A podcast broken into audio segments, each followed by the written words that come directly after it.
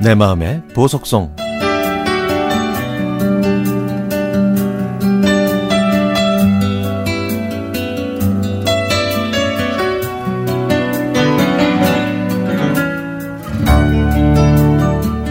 (1967년) 군대에 있던 형님은 자원에서 베트남전에 참전했습니다. 매달 짤막한 안부 인사와 함께 보내준 전투 수당은 저희 집 가게에 크나큰 보탬이 됐죠. 수십 달러짜리 군표를 원화로 바꿔오시던 어머니의 숙연한 표정을 아직도 잊을 수가 없습니다. 1년 후에 형님이 무사히 귀국했을 때 형님이 가지고 온 상자에는 일제 카메라, 소형 트랜지스터 라디오, 야외 전축, 미군의 전투 식량 같은 물건들이 들어 있어서 저희 집은 갑자기 부자가 된 것 같았습니다. 그리고 형님은 저에게 소형 트랜지스터 라디오를 줬는데 이게 저의 둘도 없는 벗이 된 것이죠. 그런데 어느 날 제가 실수로 그 소중한 라디오를 바닥에 떨어뜨렸더니 소리가 나지 않았습니다.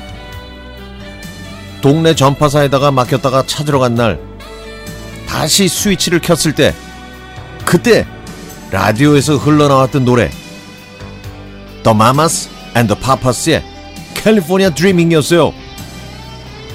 영어 가사를 알아들을 순 없었지만 그때가 마침 낙엽이 지는 계절이라 노래의 분위기를 충분히 짐작할 수 있었죠. 그 이후 이 노래는 제가 가장 좋아하는 노래가 됐습니다. 나중에 이 노래의 가사를 알게 됐는데요. 제가 예상했던 것보다 훨씬 단순했습니다. 저는 뉴욕은 하늘이 잿빛이고 추워서 어, 따뜻하고 안전한 캘리포니아로 가는 걸 꿈꾼다라는 시시한 가수한 가사 내용에 실망한 것이죠. 시간이 흘러 저는 직장 생활을 하다가 말로만 듣던 뉴욕에서 3년, LA에서 1년 동안 주재원 생활을 했습니다. 제가 직접 체험한 뉴욕과 로스앤젤레스의 날씨는 판이하게 달랐는데요. 뉴욕의 겨울은 말도 못하게 추웠고요.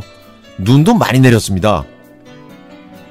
저는 허드스강 건너에 있는 뉴저지에 살았는데요. 그때는 눈이 전혀 반갑지가 않았습니다. 왜냐하면 차고 앞에 차도와 사람들이 걸어 다니는 길부터 다 눈을 치워야 했거든요. 만약에 지나가는 행인이 길을 가다가 눈길에 미끄러져서 다치면 그 앞집에 사는 거주자가 그 치료비를 물어줘야 했습니다. 또 뉴욕에서 LA로 가는 건 외국으로 가는 것만큼 힘들었습니다.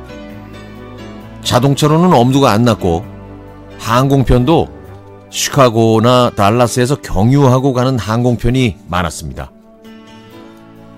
LA에서 살 때는 상황이 정반대였습니다. 어제도 그리고 오늘도 하루 종일 맑은 날씨였거든요. 두 도시에서 살아보니까 단순하게 생각했던 캘리포니아 드리밍의 가사에 여러 가지 의미가 포함되어 있다는 걸 깨달았습니다. 요즘 젊은 사람들의 눈에는 The Mamas and the Papas는 춤도 어색하고 노래도 촌스럽게 들릴 수 있겠죠. 그러나 지금 돌이켜보면 그들이야말로 아무런 구속도 받기 싫어하는 전형적인 히피가 아니었을까 하는 생각이 들었습니다. 만약 제가 다시 사춘기 시절로 돌아갈 수만 있다면 라디오를 통해서 듣게 된 캘리포니아 드리밍을 아주 신비롭게 있는 그대로 받아들이지 않았을까요?